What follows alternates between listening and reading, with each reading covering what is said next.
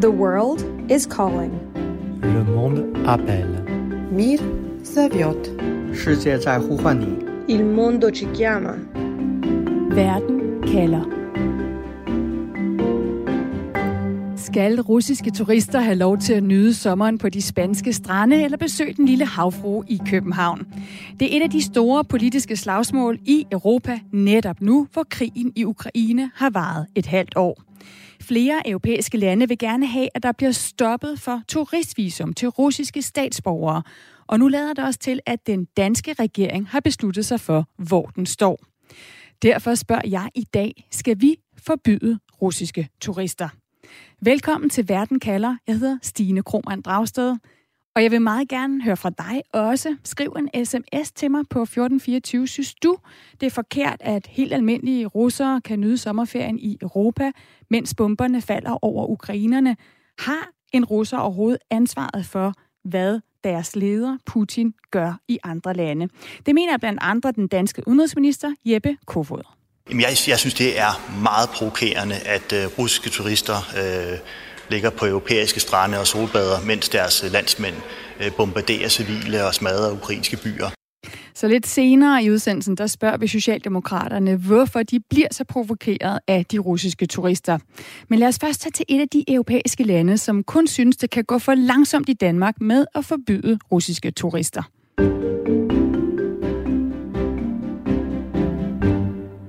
For et af de lande, som virkelig har set sig sur på russiske turister, og som allerede har forbudt den, det er Estland.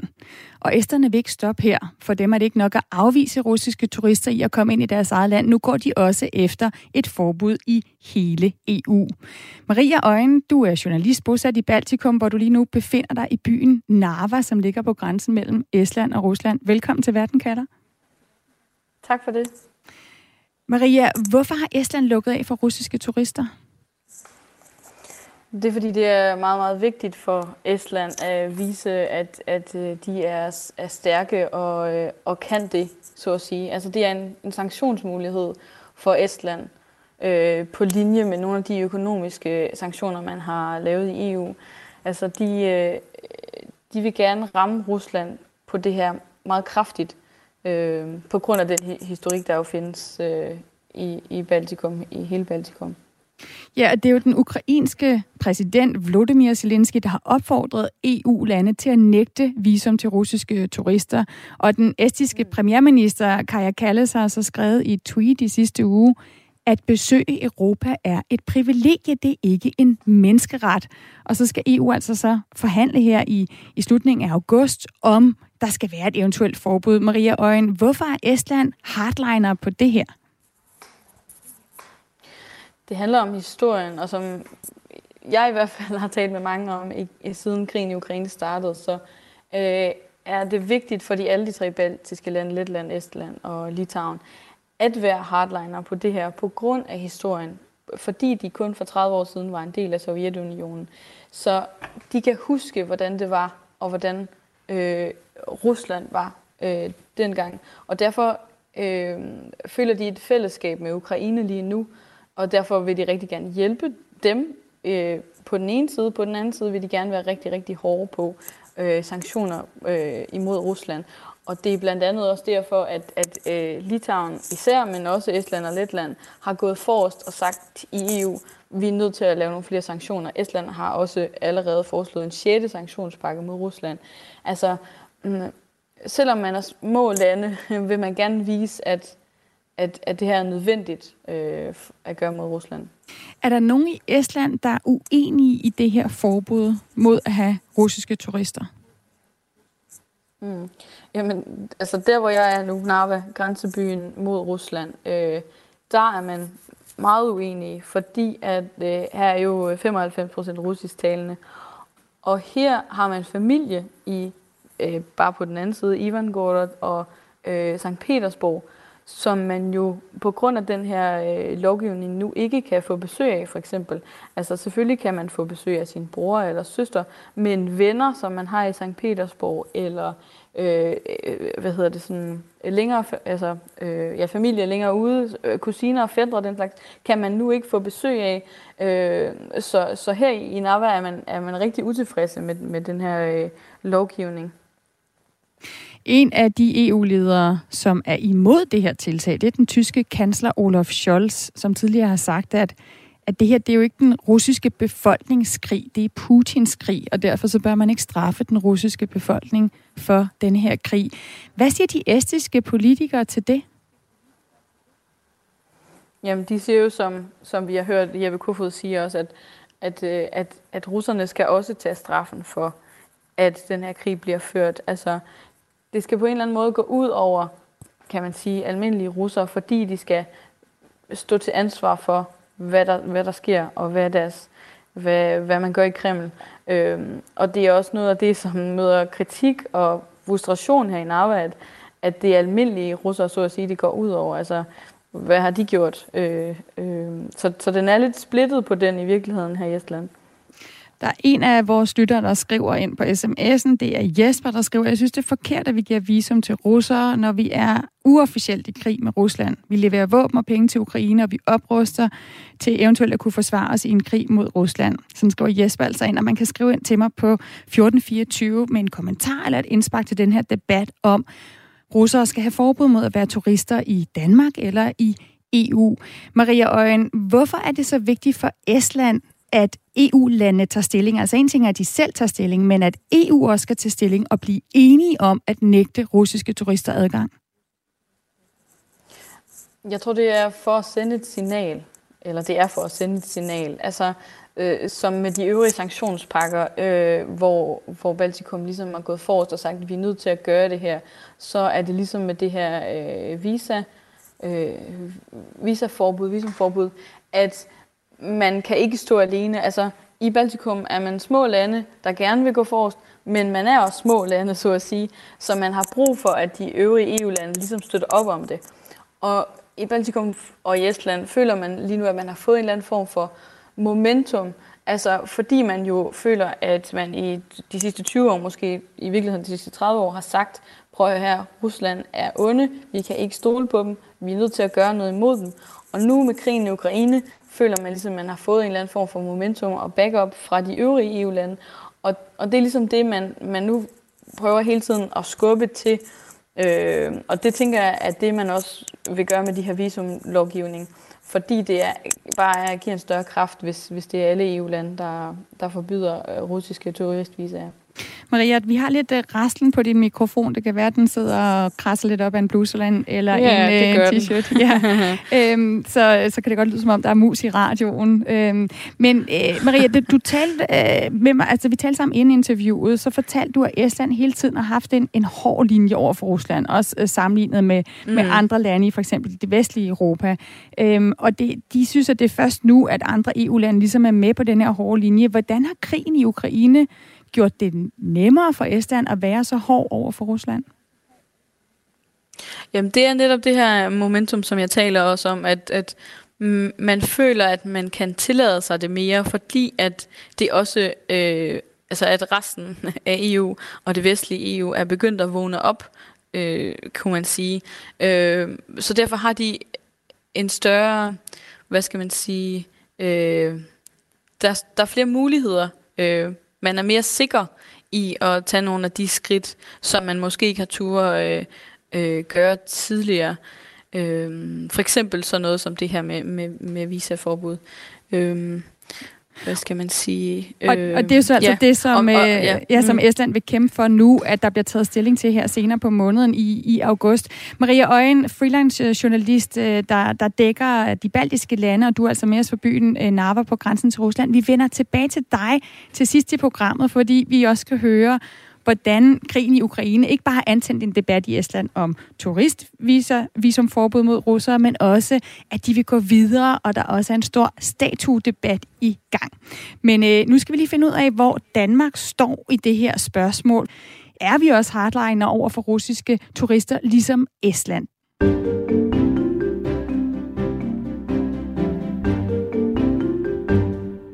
For i den forgangne uge, der blev det tydeligt, at Danmark måske også vil være en hård hund i det her spørgsmål, da vores udenrigsminister sagde sådan her til TV2.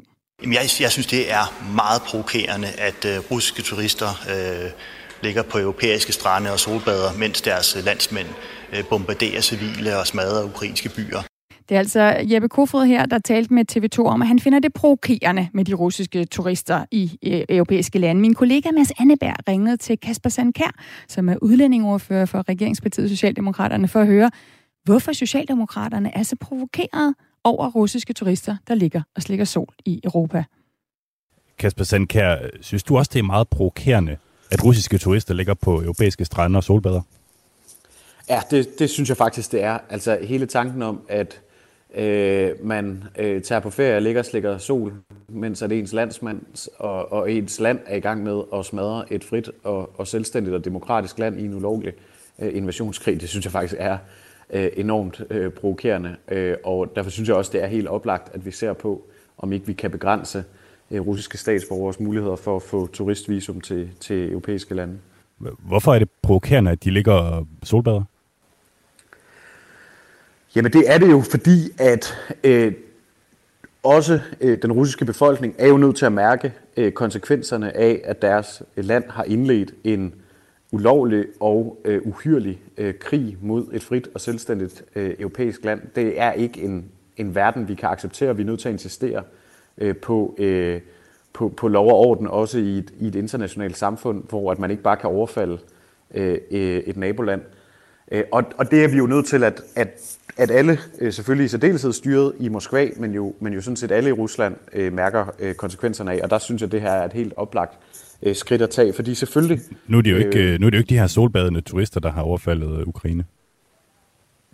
Nej, men ligesom vi jo er øh, forsøger øh, økonomisk at øh, isolere øh, Rusland fra øh, Europa og, og, og resten af den vestlige verden, så tror jeg også, vi er nødt til Øh, Øh, at øh, den russiske befolkning mærker, øh, at de også bliver isoleret i deres relation til resten af verden, så længe at den ulovlige krig fortsætter. Fordi de er jo også nødt til at lægge pres på Putin og på hans styre for at stoppe den ulovlige krig. Så hvis det står til Socialdemokraterne, skal det så være muligt for russiske turister overhovedet at rejse ind i Danmark? Jamen, der er nogle balancer, vi skal finde, når vi går lidt ned i, i teknikken på det, fordi eksempelvis er vi jo nødt til at kunne sikre, at øh, modstandere af, øh, af styret, øh, NGO'er og andre, øh, har mulighed for at kunne rejse ud af Rusland, hvis deres sikkerhedssituation øh, kræver det jo, men for så vidt jo også for at kunne øh, øh, vise øh, den opposition, der jo heldigvis også er til, til, til Putin og, øh, og hans styre. Så derfor er jeg ikke sikker på, at vi bare kan gå ind sådan med et snuptag og sige, nu er det ikke længere muligt for øh, for russiske statsborgere at få, få visum, men, men vi må kigge på, hvordan kan vi begrænse det mest muligt, så det i hvert fald ikke bliver øh, øh, kan man sige, de her ja, solbadende øh, turister, som, som, øh, som har mulighed for at rejse. Ikke? Hvis vi så tager en af de her solbadende glade turister, som har gæstet Europa her til, til sommer, hvad har han gjort? Jeg ved ikke, om han øh, har gjort noget, men han tilhører jo et land, som lige nu er øh, i gang med en ulovlig, uhyrlig øh, invasion øh, af et frit og selvstændigt øh, europæisk land. Og det øh, er jo også noget, den russiske befolkning er nødt til at mærke konsekvenserne af, øh, når deres land øh, har indledt en øh, ulovlig krig. Så, så han har ikke gjort noget? Nej, det kan du sige, men, men, øh, men han tilhører jo dog øh, et land, som har indledt en øh, ulovlig øh, krig, og som du... er en det er ikke en verden, vi kan acceptere, at du, man bare kan gerne... gøre det, og så i øvrigt ikke mærke konsekvenserne af det. Er det øh, rigtigt formuleret, at du vil gerne straffe mennesker for at have det forkerte pas? Nej, nej. Jeg vil gerne have, at den russiske befolkning mærker, at den ulovlige, uhyrlige krig, de har indledt mod Ukraine, det har også konsekvenser, også øh, for øh, den almindelige russer. Men hvorfor skal en helt almindelig borger straffes for noget, som han ikke har gjort? Noget, som en diktator i hans land har gjort? Jeg ved ikke, om han skal straffes. Altså, så stor en straf er det vel trods alt heller ikke at kunne få lov til at tage på badeferie. Men det handler jo om, at den russiske befolkning også er nødt til at mærke, at det har øh, konsekvenser, øh, når at øh, man tilhører et land, som indleder en øh, ulovlig øh, invasion af et naboland. Men hvis det er for, at det skal have konsekvenser, så er det vel også, at de skal straffes. Ja, det kan du godt sige. Er der andre eksempler på, at Danmark har udelukket et helt øh, folkeslag fra at rejse hertil? Øh, nej, øh, mig bekendt ikke, og det, det er jo heller ikke det, vi taler om. Det er også derfor, jeg siger, at vi kan ikke bare, og det synes jeg heller ikke, vi skal, gå ind og sige, nu fratager vi alle øh, øh, muligheden for at få øh, for adgang til Europa. Vi er nødt til at gå ind og lave en, en konkret vurdering, øh, for der kan jo være øh, nogen, som, øh, som, som der kan være gode grunde til, øh, skal have mulighed for at rejse, rejse ind i Europa. Så, så det er jo ikke at udelukke en hel befolkning, men det er at begrænse øh, deres adgang, så længe at de er øh, i gang med en øh, ulovlig krig mod et frit og selvstændigt land. Hvis, hvis vi kigger på, på andre eksempler, så har øh, Danmark jo tidligere fordømt Kinas behandling af det muslimske mindretal, uigurerne. Øh, mener du, vi skal mm. begrænse kinesiske turister i at komme til Danmark? Nej, det mener jeg sådan set ikke. Øh, og øh, jeg forstår godt parallellen, men jeg synes trods alt heller ikke, at, at, øh, at det kan sammenlignes, selvom der er, er masser af god grund også til at tage afstand over for, øh, for, for de overgreb, øh, øh, Kina har lavet mod øh, den muslimske øh, befolkning, så er det jo noget, der foregår øh, internt i et land, hvor her taler vi jo om en øh, ulovlig angrebskrig mod øh, et andet selvstændigt øh, frit land. Er det bedre, at man undertrykker sin egen befolkning end en anden befolkning? Nej, jeg synes ikke, man skal undertrykke øh, nogen. Det kommer aldrig til at øh, forsvare. Jeg ser bare situationen, også i forhold til, hvordan verdenssamfundet øh, handler på det, er forskelligt. Her hørte vi altså udlændingeordfører Kasper Sand Kær fra de danske socialdemokrater med et ønske om at begrænse russiske turister. Og det her politiske ønske, det bliver taget op i EU senere på måneden, så det dykker vi også ned i senere i udsendelsen. Og lad mig lige komme med et par sms'er, som det strømmer ind med fra jer, der lytter med. Pia skriver ind, er det ikke en fordel, at den almindelige russer kommer ud i verden og ser den anden side af historien? Og så skriver Jens ind, det skal være, der skal være en klar konsekvens af krigen at forbyde EU-rejser fra Rusland, gerne koordineret med USA. Men lad os lige høre fra en af dem, som et eventuelt russisk turistforbud kan gå ud over.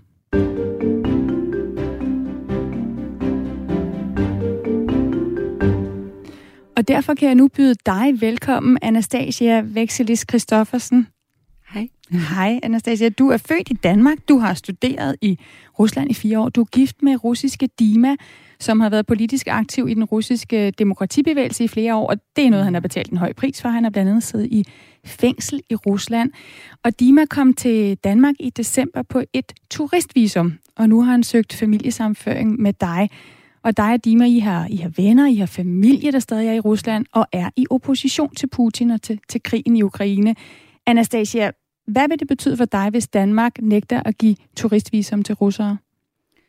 Altså, det kan jo blandt andet, blandt andet betyde, at vi ikke kommer til at se min, min mands familie i rigtig lang tid, og vores venner. Øhm, og jeg kan mærke, at desto mere vi begynder at snakke om det her, øh, så det vækker nogle følelser, nogle, øh, øh, noget frygt jeg er virkelig bange for, at jeg ikke kommer til at se dem i lang tid. Jeg er, er dog glad for, at der er kommet nogle nuancer på, i forhold til, at det måske ikke er alle, der skal forbydes øh, at, at komme ind i Europa. Men øh, de fleste af mine venner forstår godt, hvorfor Europa gør det her.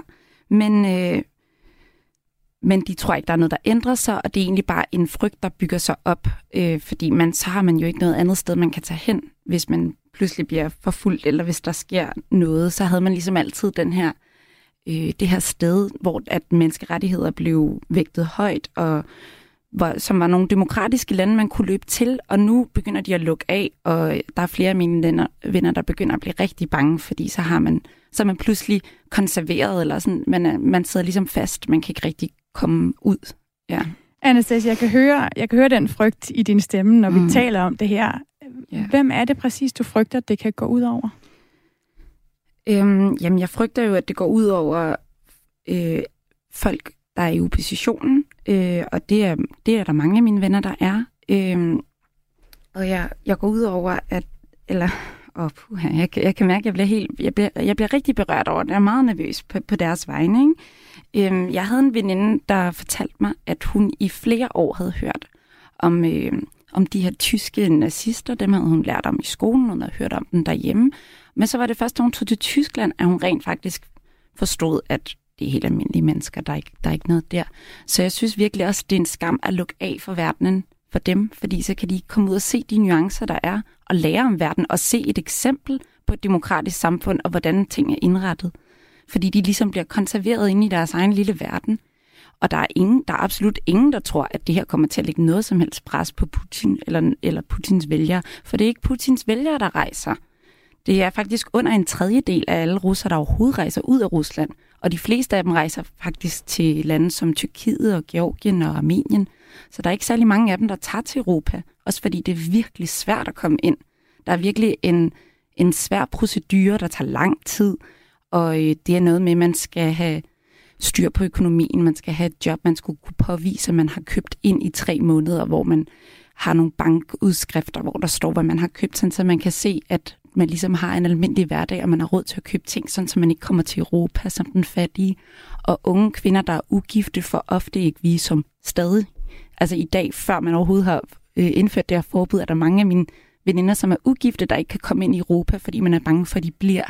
Så der er virkelig mange svære regler og rigtig meget byråkrati, så det er i forvejen virkelig svært at komme ind i Europa. Så Anastasia, når for eksempel øh, en af vores lyttere, Pierre øh, fra Valby, skriver ind til os, at øh, det ikke kan gå hurtigt nok med, at Danmark indfører forbud til turistvisum til russiske turister, og han siger som begrundelse, at det handler om, at der skal lægges pression for at stoppe denne krig mod Ukraine, som, som er et folkedrab. Altså det her med, at russere også selv skal kunne mærke, at mm. Rusland, altså russere skal gøre noget og har et medansvar for, hvordan Putin øh, opfører sig. Hvad er det så, øh, du mener, hvorfor er det, det ikke vil hjælpe? Hvorfor er det, det ikke vil hjælpe, at russerne kan mærke, at det har en konsekvens, når deres leder angriber et andet land? Øhm, det virker lidt som om, at dem, der tager den her beslutning, ikke rigtig har et overblik over, hvordan Rusland egentlig fungerer, fordi jeg tror aldrig, det har hjulpet med hverken sanktioner eller noget som helst. Altså, det ender bare med, at der er nogle folk, der sidder i klemme, som enten må lære at leve med det. For eksempel min svigerfar, han øh, bor i en lille landsby, hvor at han er, altså alle omkring ham er for krigen, og han kan ikke rigtig, han er ikke rigtig nogen, han kan snakke med eller noget som helst, og han kan ikke komme og besøge os. Og, sådan. og han er imod krigen? Han er meget imod krigen, ja. Men han, han står alene sammen med sin, sin kone, ikke? Min, min svigermor, så det, det er jo svært, så man kan jo slet ikke... Ja, øhm, og har han ikke et ansvar for trods alt at, at, at, at sige noget i den her situation, og for at mærke, at øh, der kommer en konsekvens, selvom det ikke er ham måske, man vil straffe individuelt, så er der en konsekvens af, at landet som sådan har indgået en, altså startet en krig? Mm. Altså det er jo et virkelig svært spørgsmål. Hvordan, hvordan skal man øh, få et land til at mærke, at der er krig? Men jeg føler virkelig, alle, jeg har snakket med, er meget klar over, altså, at der er krig, og der er rigtig mange af mine venner, der, øh, der er meget frustreret over hele situationen, men de, er, de føler virkelig, det er et stort svigt.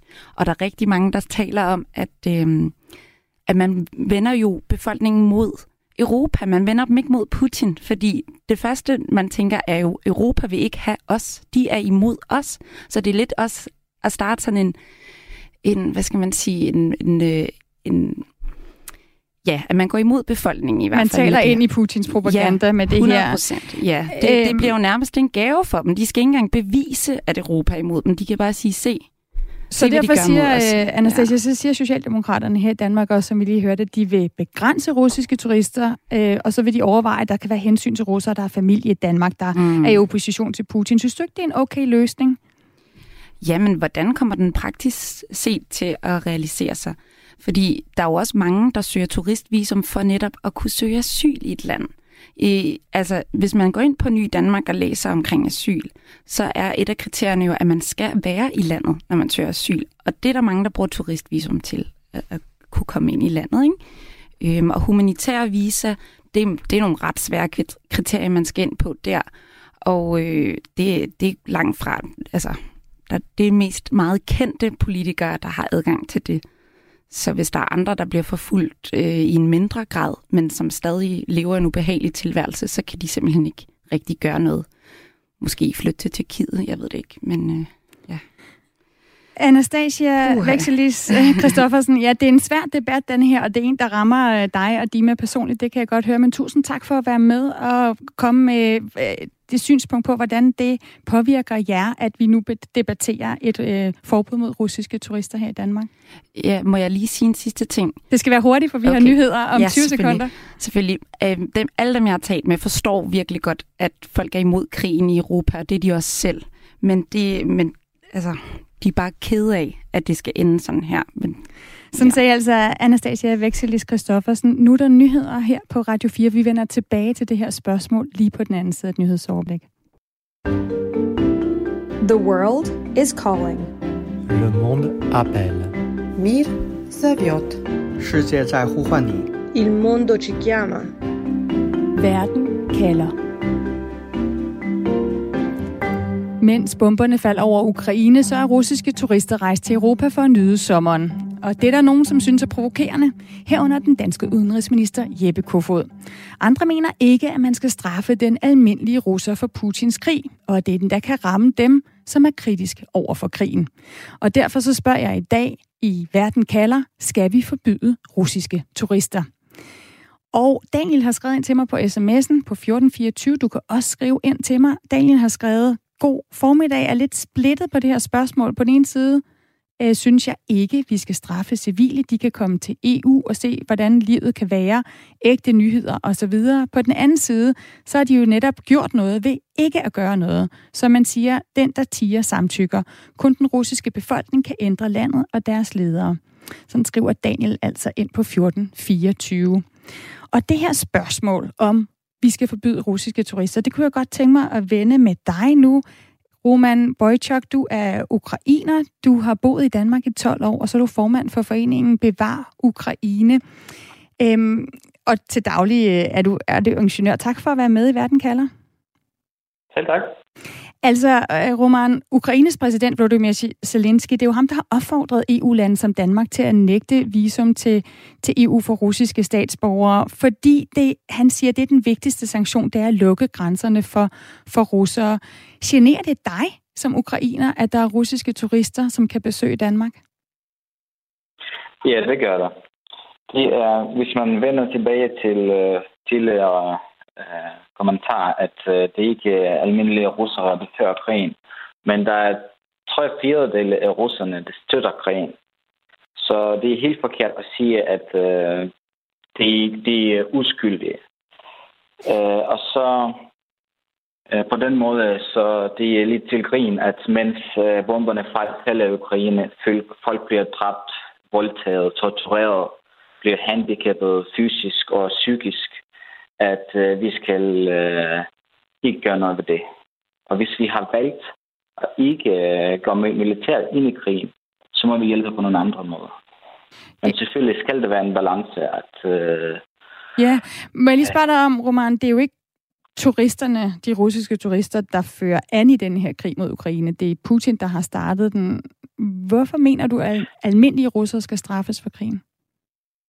Øh, det er fordi, man har valgt sin præsident, øh, og man støtter sin præsident. Og magten, den er afspejl, afspejling af, af folk. Så jeg er meget imod det, at øh, de såkaldte almindelige russere, det, øh, de ikke er med i krigen. Det er hele landet, der er med i krigen. Vi hørte lige fra Anastasia Vexelis Kristoffersen, som har venner i Rusland, der er i opposition til Putin, og hvis russiske mand har siddet i fængsel for at demonstrere imod Putin, og netop er kommet til Danmark på et turistvisum. Og hun er bange for, at det her forbud, altså hun frygter, at det her forbud kan gå ud over netop Putins kritikere, som har det rigtig svært, altså som jo, kan, som jo stadigvæk er på gaderne, men kan komme i fængsel for at, at vise deres modstand. Hvorfor er du ikke bange for, at et forbud kan ramme de forkerte? Det skal man selvfølgelig overveje, og man skal finde en balance. Men jeg stoler på Ukrains position, og jeg stoler på Danmarks position, og jeg stoler på positionen af andre EU-lande.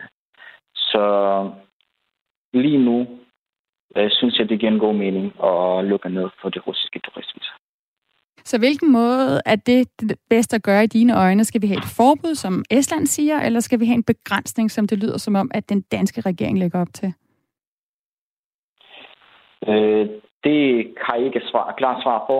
Øh, personligt synes jeg, at øh, det skal være forbud, men det skal selvfølgelig overvejes, øh, hvilke konsekvenser øh, vil det have for, for fremtiden. Frank, øh, en af vores lyttere, skriver ind til os øh, i programmet, den almindelige russer ved ikke, hvad der foregår i Ukraine. De ved kun, at det er en specialoperation for at afnazificere Ukraine. Hvis de nægtes adgang til EU, er chancerne større for, at sandheden udbredes i Rusland. Befolkningen vil selvfølgelig søge informationer om, hvorfor de er nægtet adgang til EU. Putin skal bekæmpes indenfra, og der er ingen bedre til det end den russiske befolkning selv. Mener du også det, Roman, at det her simpelthen, altså et forbud mod, at man kan være turist i Europa, at det kan få den russiske befolkning til at vende sig imod Putin? Det, det mener jeg. Det kan godt være, at det ikke uh, i dag, men på sigt øh, vil der være mange, der bliver træt af den politik. Og man har også adgang til internet. Internet er ikke øh, lukket ned for i Rusland, så man kan sagtens skaffe sig informationer. Det er bare svært at begynde at gå imod systemet. Det ved jeg godt. Men øh, man skal starte på et tidspunkt. Ja, vi hørte jo også Anastasia fortælle om, hvordan forbuddet mod russiske turister går rent ind i Putins propagandamaskine. Altså den her fortælling om, at Europa ikke kan lide almindelige russere. Og netop nu, hvor russere kan blive fængslet for bare at nævne ordet krig, øh, og, og mange af dem jo ikke har adgang til fri debat. Det er svært at komme på det frie internet i Rusland. Er det så ikke ekstra vigtigt at give almindelige russere adgang til andre synspunkter, ved for eksempel at få dem til Danmark, og så kan de se, hvordan vi ser på, hvad der sker i Ukraine?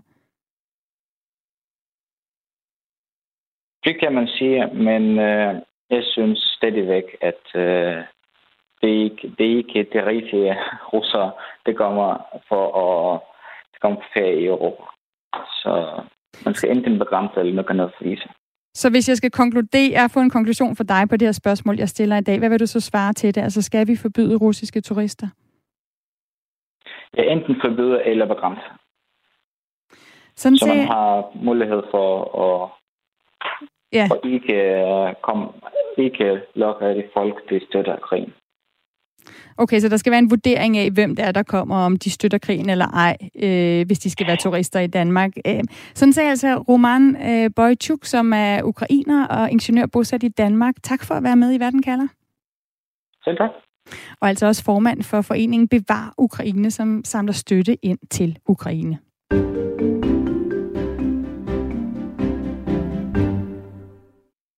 I slutningen af august måned, der mødes altså EU 27 udenrigsminister, hvor de russiske turister bliver et hit debatemne. Finland og de baltiske lande er nogle af dem, der presser på for, at EU i fællesskab skal gøre det sværere for russiske turister at komme hertil.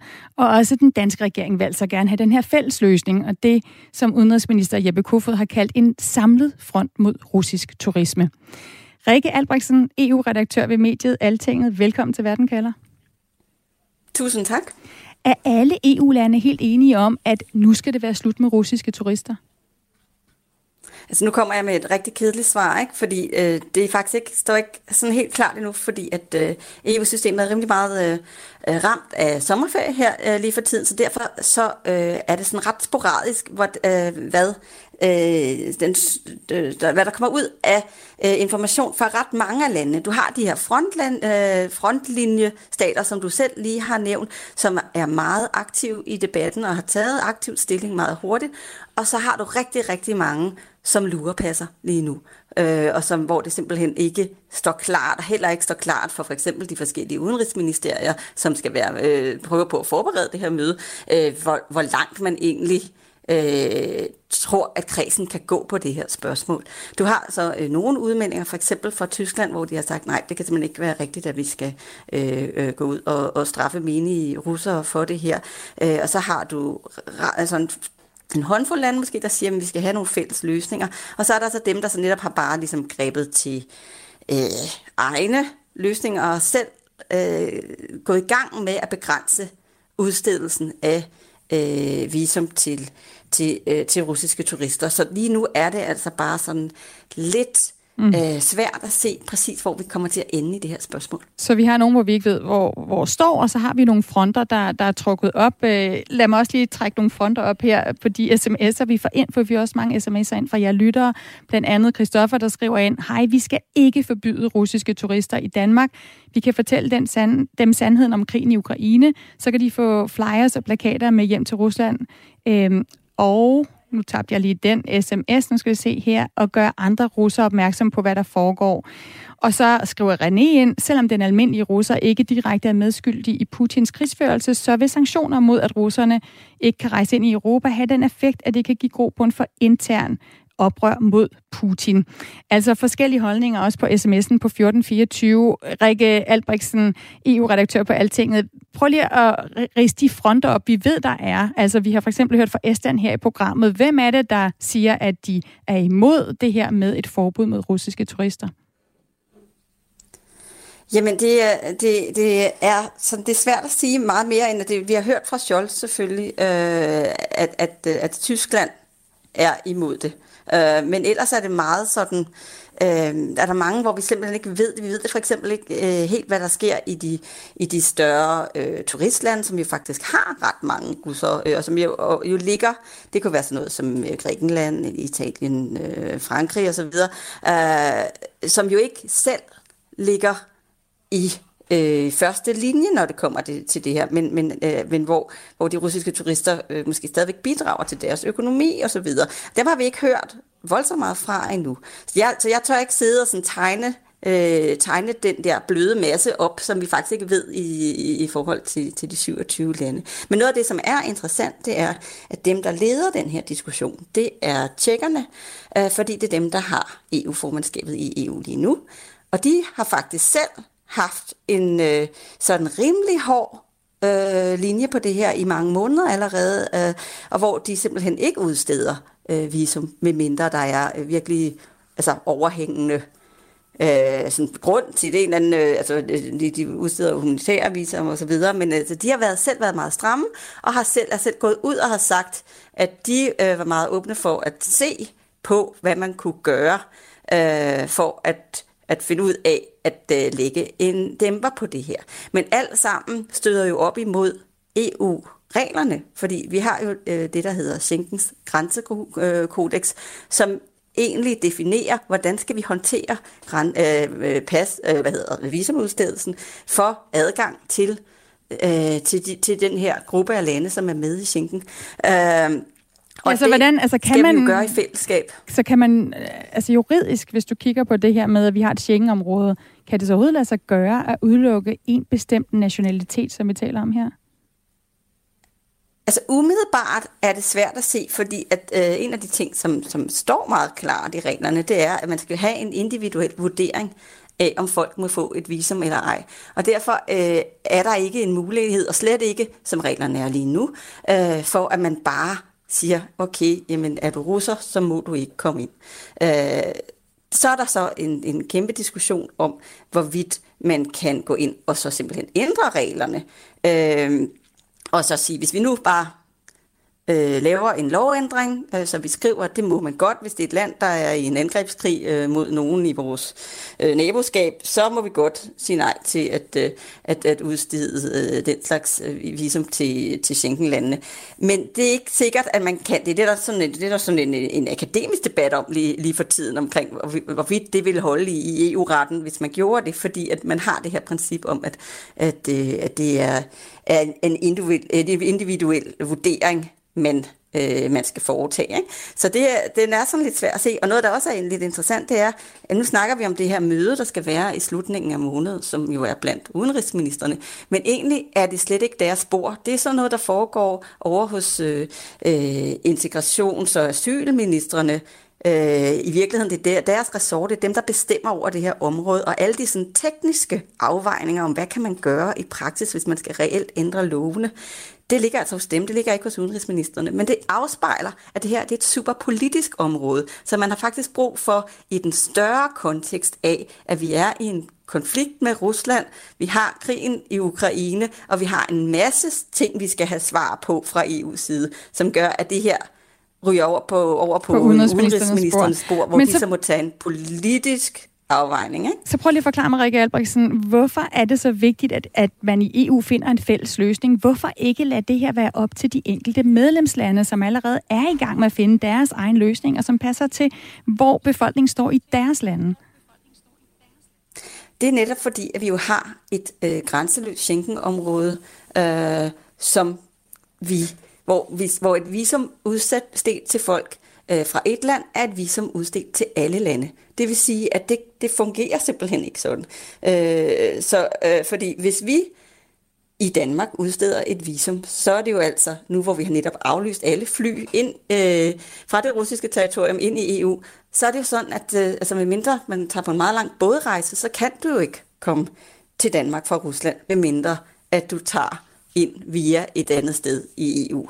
Det vil sige, at vi kan ikke øh, på den måde have 100% kontrol øh, over, over det, når vi er i det her samarbejde, hvor vi har besluttet os for, at vi, øh, at vi skal have de fælles regler, fordi ellers så kan vi ikke have det her indre grænseløse øh, sådan fri bevægelighedsområde. Ikke? Så det her er jo spændende. Uh, altså, det, det, det, er både det en, også... ja, undskyld, så det er simpelthen både en, en politisk uh, varm kartoffel, og det er noget, som uh, udenrigsministerne nu vil debattere, fordi det er så politisk vigtigt for dem, selvom det måske endda hører uh, til på et helt andet bord, altså hos uh, inden for udlænding og, og hvad hedder det, integrationsministre. Og så er det faktisk også måske et kæmpe juridisk problem, fordi at det slet ikke er sikkert, at vi lige nu kan have forskellige regler med Estland, der har en regel, Danmark, der har en anden regel. Så EU står faktisk med, med et problem på halsen lige nu, hvis man ikke kommer med en fælles løsning. Absolut, og vi kan også se det i den måde, som EU-kommissionen, som jo er traktaternes vogter, som man kalder dem, øh, at de har virkelig svært at finde en grimasse, der kan passe, fordi på en eller anden måde, så burde de... Øh... Der kom lige et opkald der måske, Rikke Albrechtsen. Ja, undskyld. nu er jeg tilbage igen. Jeg har fået, øh, fået afsluttet det. Men, altså, men EU-kommissionen har et kæmpe, øh, et kæmpe, en kæmpe udfordring, fordi at de skal, øh, de skal, øh, de vil helst ikke trækkes ind i den her debat, før landene har fundet ud af, hvor de egentlig vil hen på det her område. Samtidig så er det jo rigtigt, at, at, at nogle af de, de lande, som virkelig altså har trukket nogle streger i sandet, især æsterne, øh, at der er et spørgsmål om, jamen lever de egentlig op til EU-lov? Det gør de jo sådan set ikke.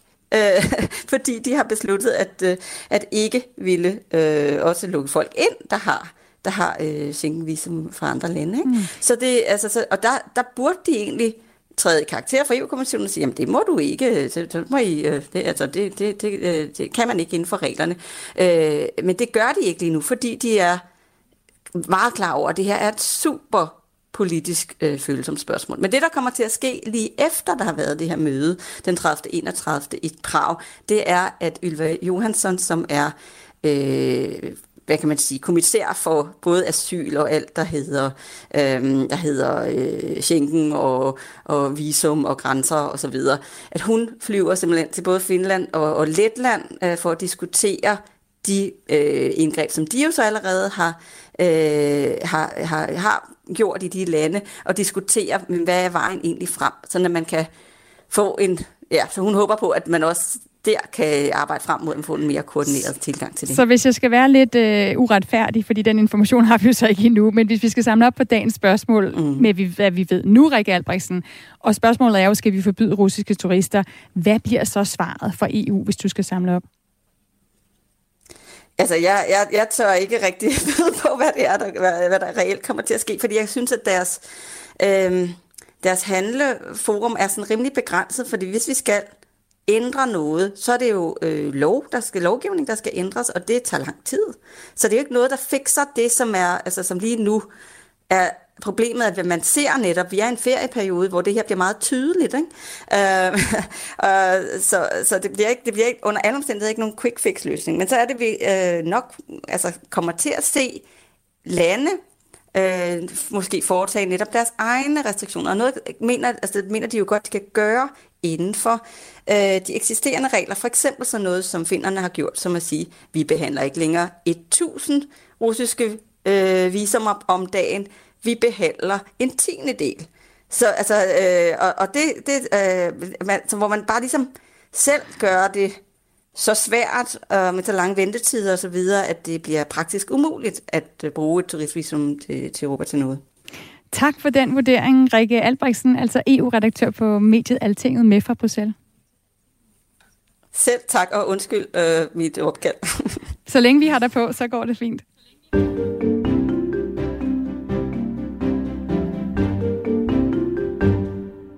Og her til sidst, der vender vi tilbage til Estland, hvor vi startede. Fordi det er et af de EU-lande, der virkelig er ude med riven efter Rusland for tiden, og som kæmper for, at der bliver et forbud mod russiske, russiske turister.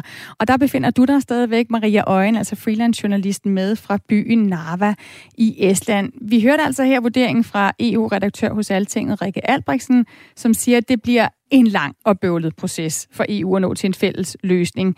Og derfor så giver øh, landene sig altså måske selv i kast med egne løsninger i forhold til det her med russiske turister. Hvordan vil det blive taget imod i Estland?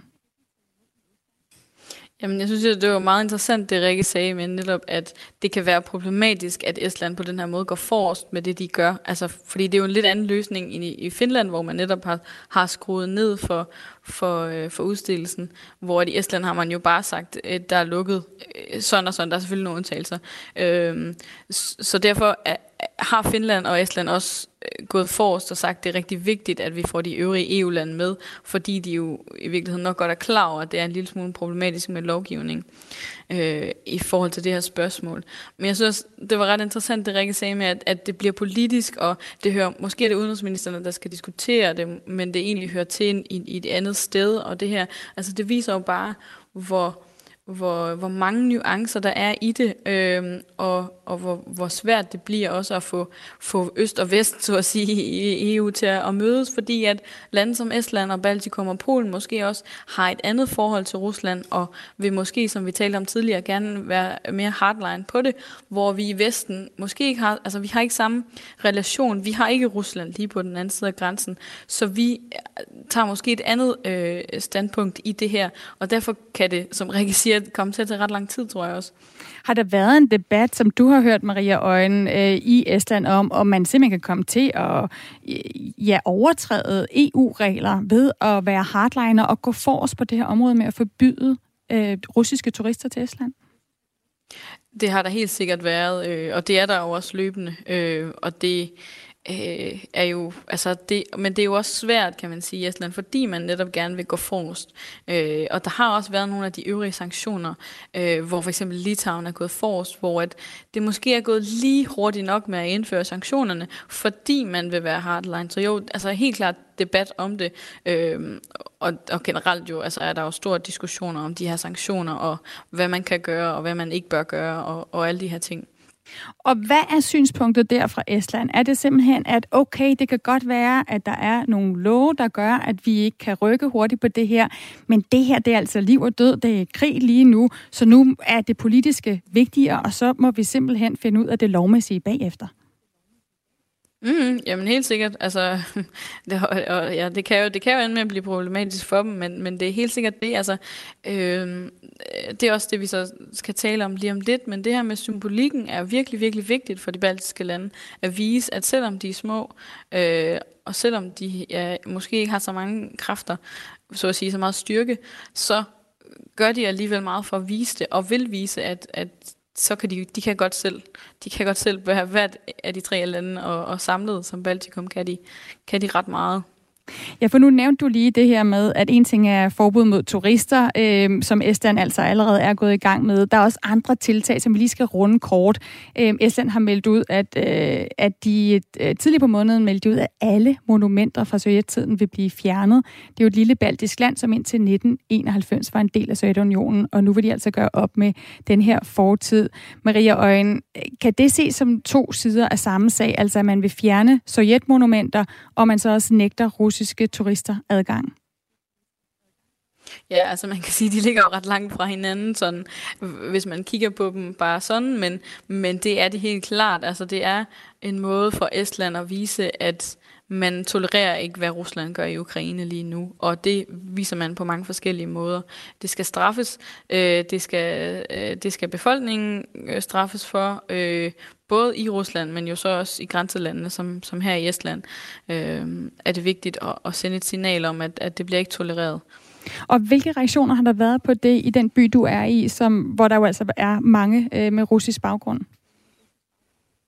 Man havde faktisk forventet, at reaktionen ville blive kraftigere, fordi der tidligere har været øh, en stor reaktion på, at man har fjernet et, et sovjetisk monument i, i Tallinn.